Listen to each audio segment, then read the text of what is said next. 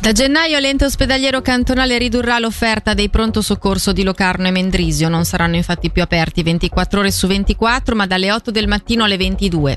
L'EOC spiega che la decisione è dovuta alla scarsa affluenza durante gli orari notturni e alle difficoltà di reclutare il personale. I dettagli nel servizio di Alex Boldi. La questione è che per la prima volta in Ticino viene utilizzato nella fascia notturna, oltre ai pronto soccorso dell'ospedale San Giovanni di Bellinzona e dell'ospedale civico di Lugano, restano garantiti il picchetto telefonico dell'Istituto Pediatrico della Svizzera Italiana, così come, ma in via eccezionale, l'accoglienza e l'iniziale valutazione di pazienti pediatrici presso il pronto soccorso per adulti nelle sedi di Locarno e Mendrisio. In queste sedi sarà comunque mantenuta l'offerta degli attuali reparti per la degenza pediatrica e dei servizi di neonatologia legati alle rispettive maternità.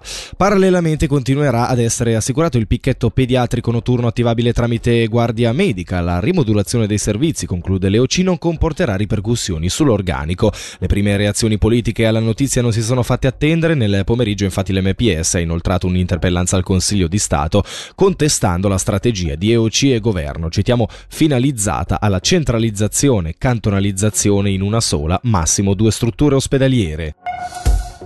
RDP, la rete per la difesa delle pensioni, farà ricorso al Tribunale federale contro il referendum finanziario obbligatorio deciso dal Gran Consiglio a ottobre. L'utilizzo di questa misura sarebbe una prima in Ticino e si applica per le spese cantonali superiori ai 30 milioni di franchi. Al centro le misure di compensazione relative alla riduzione delle rendite pensionistiche dei dipendenti dello Stato trattate per l'associazione come una nuova spesa. Per RDP sentiamo Enrico Quaresmini. La questione è che per la prima volta in Ticino viene utilizzato questo referendum finanziario obbligatorio. Uno potrebbe dirsi, beh, tanto comunque raccogliere le firme o andare direttamente al voto è la stessa cosa. Non è vero, perché con il referendum finanziario obbligatorio passa l'idea che la spesa sia una spesa nuova, che si stiano chiedendo altri soldi. Semplicemente quello che invece il Consiglio di Stato ha chiesto e il Parlamento ha deciso di fare è di fornire i fondi necessari per far sì che quanto pattuito nel 2012, quindi il contratto di lavoro, possa continuare a funzionare e anche che si possa avere un lavoro attrattivo per lo Stato e questo lo Stato lo deve fare e soprattutto anche rimanere più o meno a livello degli altri cantoni. Noi siamo molto sotto per quanto riguarda i contributi ordinari. Dire invece che è una spesa nuova, noi non ci stiamo perché non è una spesa nuova, è semplicemente un qualcosa che riequilibra e cerca di evitare un tracollo. 3,6 milioni di franchi è la richiesta di credito adottata dal Consiglio di Stato per i lavori per la costruzione del nuovo hangar 1 presso l'aeroporto di Locarno, questo a seguito del maltempo dell'estate del luglio 2021. Il Ticino è il cantone con il tasso più alto in Svizzera di maturità liceali e professionali, il dato emerso dal documento Scuola Ticinese in cifre che consente di monitorare il sistema educativo.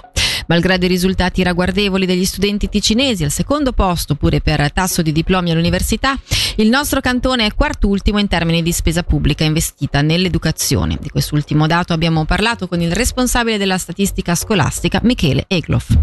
Questi indicatori potrebbero anche raccontare in parte bugie perché poi dipende molto da quanto è il PIL di un cantone e di quanto è la spesa totale pubblica di ogni cantone. Un dato che va comunque a confermare il fatto che nel canton Ticino si spenda meno che in altri cantoni è che se noi calcoliamo delle spese unitarie per abitante, anche queste spese e anche corrette rispetto al differenziale salariale salariale che c'è tra un cantone e l'altro, i nostri dati risultano più bassi, in modo particolare per la scuola dell'obbligo, per la scuola speciale, per quanto attiene la formazione professionale di base, lì siamo messi un po' meglio, mentre per quel che concerne il grado terziario universitario siamo più o meno in linea con gli altri cantoni.